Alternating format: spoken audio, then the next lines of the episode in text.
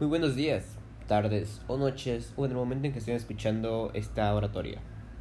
Mi nombre es Braulio y hoy les recitaré el siguiente poema, titulado Amor constante más allá de la muerte, de Francisco de Quevedo.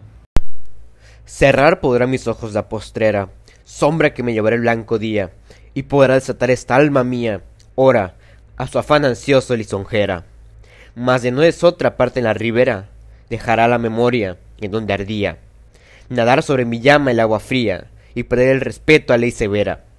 Alma, a quien todo un dios precio nacido, venas que humor a tonto fuego has dado, médulas que ha gloriosamente ardido, su cuerpo dejará no so cuidado.